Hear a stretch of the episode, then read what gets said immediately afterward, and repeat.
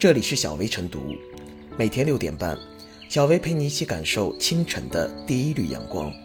同步文字版，请关注微信公众号“洪荒之声”。本期导言：近日，山西运城盐湖区一份处理两名八十多岁老人违规用吊炕取暖的通报引起广泛关注。该通报显示，当地对两老人吊炕封堵并拆除烟囱。分别对子女罚款两千元，但冯村乡政府负责人说，网传的这张通报是草稿，并未罚款。针对老人的取暖情况，仍在想办法尽全力解决。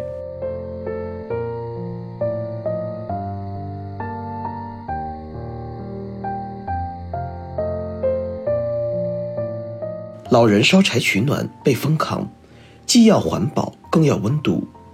寒冬之中。看到这样的新闻，许多网友心中犹如打翻的五味瓶。这既是出于“老吾老以及人之老”的同理心，又是源于对老人今后将如何取暖的深切关注。当地的封炕理由并不复杂，出于环保考虑，禁止烧煤烧柴，而且当地已经进行清洁能源改造，给居民发放了补贴，用于购买采暖设备。还对采暖用电实施补贴价。平心而论，环保举措大家都支持，在煤改电、煤改气的问题上，地方也在疏堵结合。但是，根据一些地方的实际情况，用电用气取暖恐怕不等于万事大吉。虽然有补贴，但用电用气取暖还是贵。农村地区低收入家庭较多，这个问题就更凸显。而且，据群众反映。用电用气的取暖效果不如传统烧煤烧柴，再加上个人体质不同，本例中的老人就闻不了热风机吹出的热气。凡此种种，只改不用的现象并不少见。安全问题也不容小觑，比如本例封炕后，村干部给老人送去电暖器，这固然是暖心之举，可对老人来说，由于担心开着电暖器不安全，晚上睡觉时。还是会把它关掉，只能在寒冷的屋中和衣而睡，这未必是老人老脑筋。现场视频显示，电暖器被放在被褥上，确实存在火灾隐患。何况相对于城市，农村的电路维护等也不够完善。简言之，了解了客观实际，才不会站着说话不腰疼。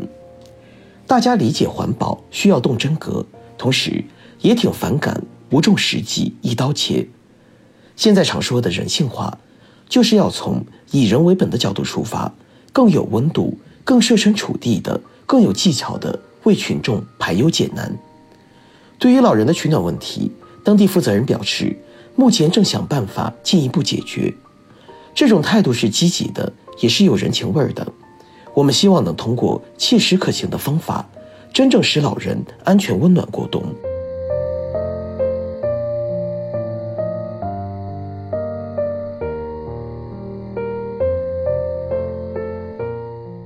八旬老人取暖被封抗，环保执法要力度，更需温度。近些年，我国为了打赢蓝天白云保卫战，各地纷纷出台关于清洁取暖的惠民新政策，保暖冬洁环境。客观地说，环保执法需要动真格，敢于亮剑。老人在禁煤区烧柴取暖，违反了当地大气治理规定，的确应该禁止。当地政府的做法也在法理之中，但是忽略老人的感受，不提前解决老人取暖问题，就直接进行封炕，这种看似雷厉风行、有力度的执法行为，有只顾形式不重过程的嫌疑。这样简单粗暴的做法，让老人既寒身又寒心。有人情味儿才能有温度，有温度才是真正的有力度。据悉。老人因为不喜欢暖风机的味道，以及不适应新的取暖方式，才用起了烧柴取暖的老办法。因为听力不好，老人没有听到广播里播出的不让烧炕的通知，才没有及时停止烧柴。如果当地政府能从关怀老人的角度出发，在执法前深入了解老人的具体困境，解决老人的取暖困难，用有温度的方式代替简单粗暴执法。这样寒心的事件就能避免。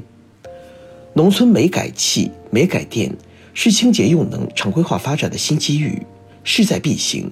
但是，这样一件民生工程，在推广的过程中，却经常出现难于推行的现象，受到燃煤习惯一时难改，村庄的整体布局未经系统性规划，燃气管道设施用地或走位困难，农村房屋保温性不强，燃气和电力取暖效果不好，以及很多独居老人。对燃气、电力安全使用知识缺乏，不敢使用清洁取暖设施等原因掣肘，清洁能源在进村的道路上一直不太顺利。客观情况虽然有一大堆，但政策推行难与推进方法上存在的问题脱不了干系。将政策落实到每家每户，打通最后一公里，基层干部应放下身段到群众中去。才能取得预期的效果，比如实地调研各村镇客观情况，综合考量村民的生活习惯与当地的资源条件，从实际出发制定合理科学的煤改气、煤改电计划，保证取暖设施的适用性与安全性。针对独居老人等弱势群体不敢用、不愿用的问题，相关部门应做好政策宣传和定期安全检查工作。培育村民使用清洁能源取暖的意识，针对燃气、电力取暖效果差，应升级取暖设施，增加取暖方式，而不是忽略实际，将环保压力和任务转嫁到百姓身上，把政策当成了一封了之的尚方宝剑进行一刀切。蓝天白云和村民的暖冬并不冲突，温暖的执法与合理的政策。才能让村民过个暖冬。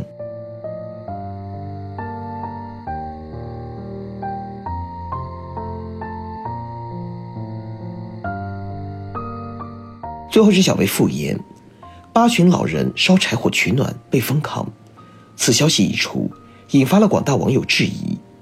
该事件关键点在于罔顾了老人传统生活方式，大搞环保政策一刀切，反而忽视了民生问题。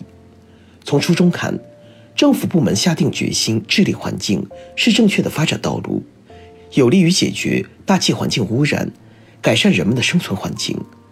但实践上的执行之急和生活方式的改变之慢，一时间还难以调和。这就需要有关部门提前与群众做好沟通，提供必要的技术指导，切实考虑民众的需求，因地制宜，采取更为稳妥的方式。更加有温度的去执行，为群众送去他们需要的温暖，用有温度的政策去温暖人心。